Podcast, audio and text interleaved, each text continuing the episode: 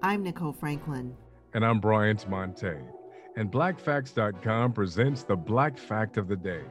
March 22nd is the birthday of George Benson. At the age of nine, he started to record. Out of his albums, four sides he cut, two were released She Makes Me Mad, back with It Should Have Been Me. In the late 1960s, he sat in on Miles Davis's Miles in the Sky sessions and also put a personal spin on the tunes from the Beatles' Abbey Road.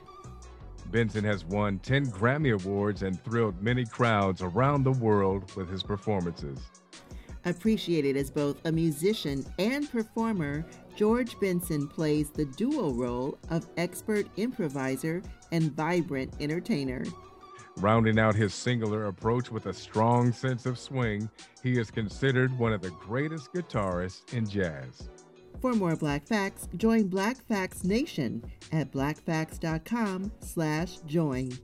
This is your daily insight into Black history.